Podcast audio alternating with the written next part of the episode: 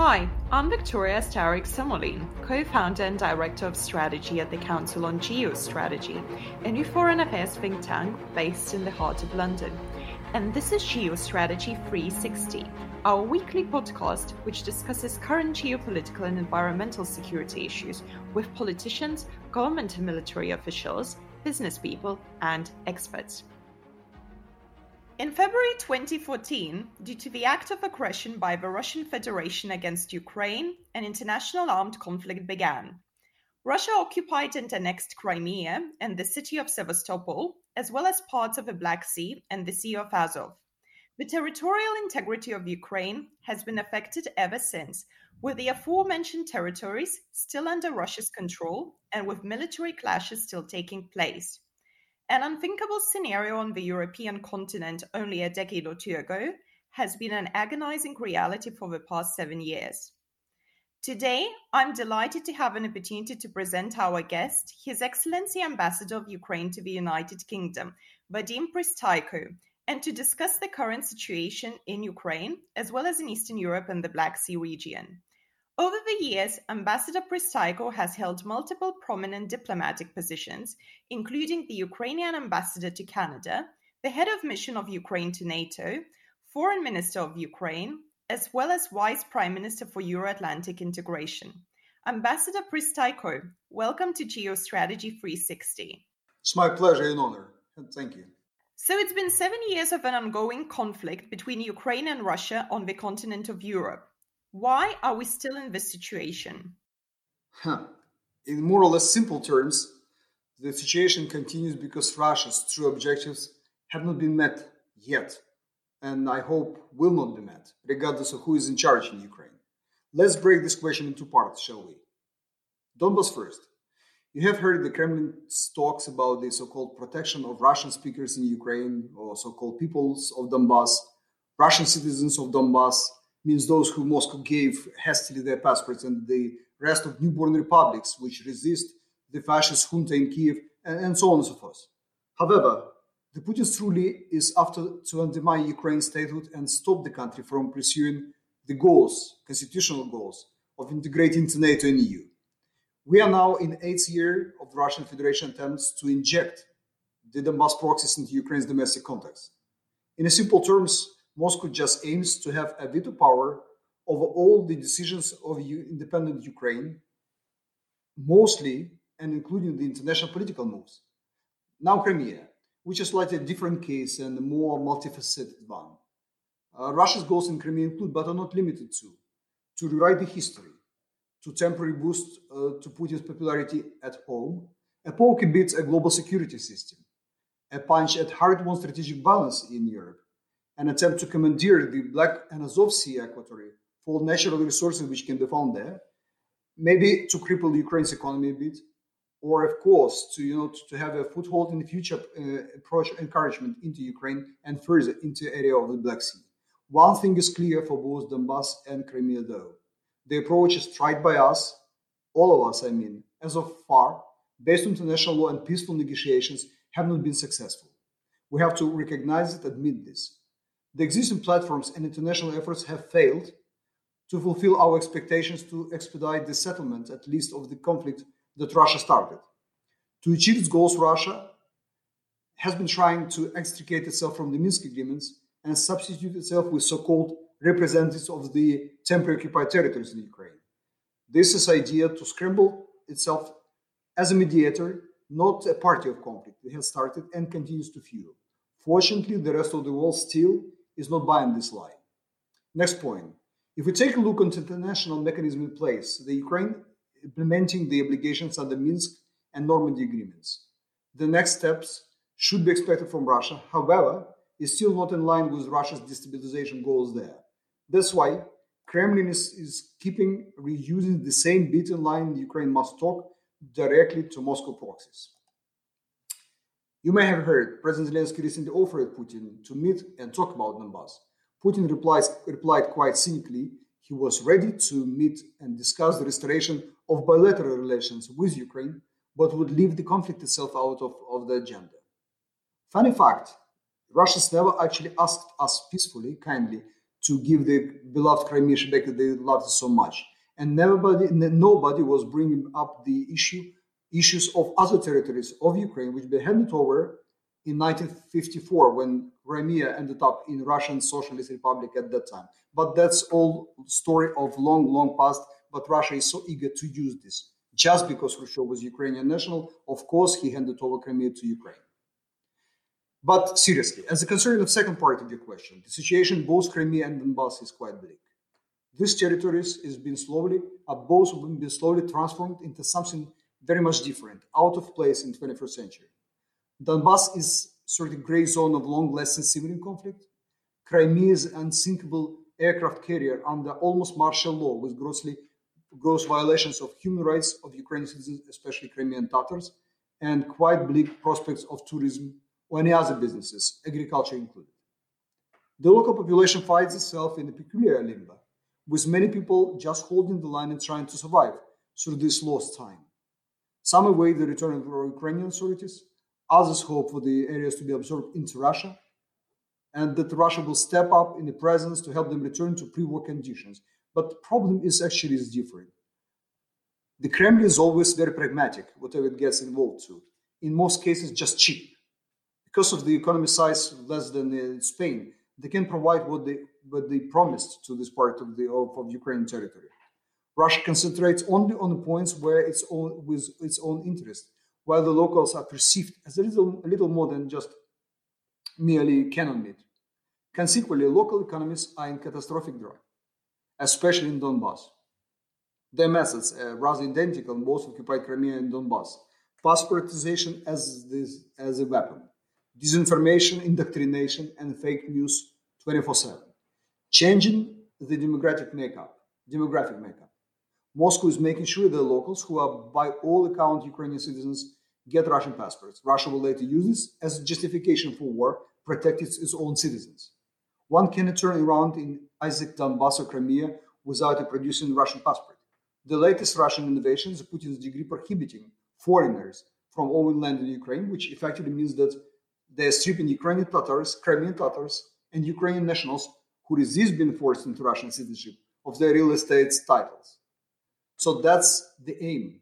And the aim of information policies is, is very close to it, is to recreate, it's not even modern Russia, it's pseudo-Soviet euphoria coupled with brutal anti-Ukraine, anti-Western hysteria. A whole generation of young kids is growing in the occupied territories whose worldwide reminds of the Soviet kids. Thousands of ethnic Russians have been relocated to Crimea in a bid to create a Russian majority and claim the peninsula as Russian de facto. This, by the way, is war crime under international law. To address the multiple challenges stemming from the Russian occupation in Crimea, Ukraine is launching the International Crimea Platform. This overarching goal is to consolidate the international efforts towards creating such a condition that will ultimately lead to the occupation of Ukraine's territory. We hope that UK, which was signaling already its readiness to take a leading role in the Crimea platform, will take part in the inaugural summit this year at the highest political level. Ambassador Prystaiko, um, volatile security situation in Ukraine gained more attention in recent weeks as an estimated almost 100,000 Russian soldiers had amassed near Ukraine's border and also in Crimea. After weeks of tension, Russian Defense Minister Shoigu has ordered a number of units in the area back to their bases. But despite this announcement from Moscow, Earlier this week, the head of Ukraine State Security, Mr. Bakanov, claimed that the troops and military hardware still remain next to Ukraine's border. Could you please tell us more about the, the current situation? Yes, that's that's our observations of what actually is happening right now around the Ukrainian borders. Don't forget that by the our treaty with Russians, Russian fleet and all the twenty thousands of the soldiers had to stay in Ukraine until 2017, which is long overdue. It was limited number of people now has been doubled. We are talking about the personnel, but we have to also consider the, the armor, the, the uh, air, airplanes, the, the rockets, which can, from Crimea itself, reach any, any corner of the European territory. They are enriching, they are ensuring that they've been entrenched in the Crimean Peninsula really hard We have uh, evidences that they are trying to rebuild the facilities previously known to hold the nuclear weapons. This is totally changing the equation, the security equation in this part of the globe. It's not just Ukraine territory. This we, now we are talking about much more global scale of the changes of the security. So that's that's how it looks from the from the south of Ukraine. We're also considering the forces around the Ukrainian western western parts, and that's what our military and security chiefs were talking about. But let's not forget about our east borders in Transnistria, where the so-called 14th Army is still lingering, lingering after almost 30 years when they missed the day when they had to be withdrawn when Soviet Union collapsed. So the, the situation is quite dire.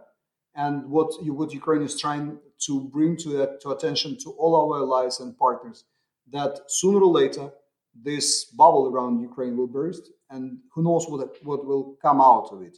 Whether the Russians are here just to you know to threaten us and make us into the negotiations, or sooner or later the uh, rifle on the wall will shoot, and we will have we'll find ourselves again in very hot stage of the conflict. So we know that Ukraine um, is a state bordering Russia, and of course, uh, a lot of people here in the UK they think that this is also um, kind of a gateway to Europe for Russia. Um, how important is Ukraine for you for European security, in your view? You know, the answer lies in the in the question itself security of Europe today directly depends on the situation in the biggest by territory land, by total square mileage, which is Ukrainian territory. There are at least two aspects to bear in mind when we consider this classic security considerations and the shared values. It depends on which one you put first. Let me start with the more holistic approach. Ukraine demonstrated that time and time and again its dedication and adherence to the same values that are common to the whole Europe and wider West democracy, human rights, the rule based order, etc. Surely, there is no denying that we have a set of problems ourselves. However, our society is inherently part of Europe, part of European culture, discourse, if I may use this fancy term. If Ukraine, a nation that has opted for the Western values, ended up failing just because a mighty foreign aggressor cared to invade, then the democratic values lose their lots of their appeal to the rest of Europe and ultimately the whole world by the way, Russia itself. If Ukraine is left out to its own devices and West values are allowed to succumb to the commonplace bullying, then no one is safe in Europe or around the globe. From a more hard security point of view, though, any conflict have a potential to spill over and become elevated to regional even global wars. This has been a case in Europe in the past. The last time Europe encountered similar threats was during just Yugoslav wars, However, during those times, European allies were ready to provide a decisive collection response. Over the last seven years, Ukraine has proved that it can play as an effective is in checking Russia and effectively counteracting its hybrid warfare, but at the same time being responsible and reasonable, not to provoke further ag- aggression and escalation. Thus, Ukraine can be a valid partner for NATO and the global security and intelligence platforms. This is particularly important today as most states define Russia as a serious threat to stability in Europe. And, and here, Ukraine expertise and even experience could complement the rest of Europe's effort in countering the Russian threat. We are convinced that it's the high time to extend to Ukraine the NATO membership action plan, the certain NATO's outer door Ukraine has been knocking for quite a while. Yes, indeed. Um, I recall that back in 2008 summit in Bucharest, NATO recognized Ukraine's aspirations to join the alliance and stated that the country would one day become a member. Uh, it was the same case for Georgia. And at the time, some people said that not granting Kiev and Tbilisi an action plan would help to calm Russia down. Since then, of course, much has changed uh, in the region, and including Russia's occupation of Crimea and a proxy war in Donbass. So maybe the membership plan is really long overdue. And what steps would you expect to be taken? Well, uh, you know, you, you very rightly pointed, and I hope that our listeners will, will have this long history of long, long memory of the history. And just to be correct, we, we have to also remind ourselves that in the same the same decision we were quoting, there was another part where leaders authorized their ministers of foreign affairs, by the end of 2008 check and, and, and come with the assessment whether Ukraine and Georgia are ready for membership action plan. So it was not, it was not a refusal. They just have it postponed to the end of the year. Unfortunately, because Russia also Russia also received this this message, and the same year, just a couple of months after the summit in Bucharest itself, they invaded Georgia, effectively banning this nation. And then the same happened to Ukraine. So what we expect now is just we can return back to the what is written in the paper in, in, the, in the summit declaration. We hope that ministers of foreign affairs or whoever is authorized by the leaders again, maybe leaders themselves, on the 14th of, of uh, next month when they will sit around the North Atlantic Council table to assess how Ukraine and Georgia are ready for membership action plan and give this advice, military advice and political advice. So leaders might take a decision to actually invite Ukraine. We also have, uh, you know, uh, suggestions towards the summit uh, of G7, which will happen just before the summit of NATO, where leaders can discuss. We hope they will discuss what is happening in Ukraine. We have this sort of unspoken rule that nothing is decided of Ukraine without Ukraine's presence. So they might want to invite us at the table and listen for the President Zelensky what is his personal view on how, how leaders of G7 can help and then how leaders of NATO can help. Finally, nobody wants to be in this in this situation for for eternity. We have to find a way out. And, and I have to tell you that Ukraine is not low hanging fruit. It's not easier eh, to deal with Ukraine. We have to understand that conflict is rooted not from Ukraine by itself, but from the Russian sort of view of all Ukraine. And not much can be changed from Ukraine, regardless of the attempts of President Zelensky. So both sides are trying their best, but I believe that Russia can do much better. And this is the role for our European colleagues and our colleagues from United States, Japan, and Canada to remind Russia and to make, I don't know, painful enough for them with sanctions, with, with their contacts to allow Ukraine to, to live up to what is expected to build out of itself, to just just be. So the G7 summit is coming up in June. Do you expect any concrete proposals to be offered from the G7 countries' leaders to solve the ongoing crisis and also to dissuade future aggression from Russia? There's been there's sort of been a discussion. What can what what can happen? How can Ukraine be helped? There are different ways. Some of G7 members will, will tell, and that's also true, that there are so many other problems around the globe that G7 uh, help and assistance needed elsewhere or everywhere. Uh, that uh, Britain, uh, that uh, Germany and France, they're actually doing their best in Minsk and Normandy format, helping Ukraine, and they can expect the assistance of all G7 members in this in this endeavor. But there can be different sort of approach we have been uh, helped by negotiations, political negotiations, which been uh, going to more or less nowhere. We still are lacking some of the resources needed for us to first of all defend ourselves as, as any other nation. We still are lacking the uh, weapons to be able to defend ourselves. At the same time, those who, who opted not to provide Ukraine with weapons, I don't know, fearing that Ukraine might, might go berserk and you know invade Russia and burn down the Kremlin. I don't know what they believe. These nations can help with know, financing the reconstruction of Ukraine, they be becoming Ukraine better than it is. Sort of Marshall Plan was was thrown in the discussion for so many times already and been rejected. So there are there are different different methods to support Ukraine, to help Ukraine, to you know lean on Russia to to to to build up better better alliances, better solutions. That sort of things we're expecting from G7 leaders. And that's why we believe it would be better to listen to President Zelensky himself. It's not a big deal. 10 minutes of this conversation will do. Absolutely. During one of our recent events, um, Lieutenant General Ben Hodges also highlighted the need to stand up to Moscow. And he he highlighted the fact that nobody will stop Moscow if we won't do that. So hopefully G7 meeting will bear some fruit and concrete proposals will be will be put on the table how to deal with with the ongoing aggression from Russia. Thank you so much, Ambassador Prystaiko, for a fascinating conversation. And thank you so much to our listeners. This is Geostrategy 360, the Council on Geostrategy podcast, which discusses current geopolitical and environmental security issues with politicians, government and military officials, business people, and experts.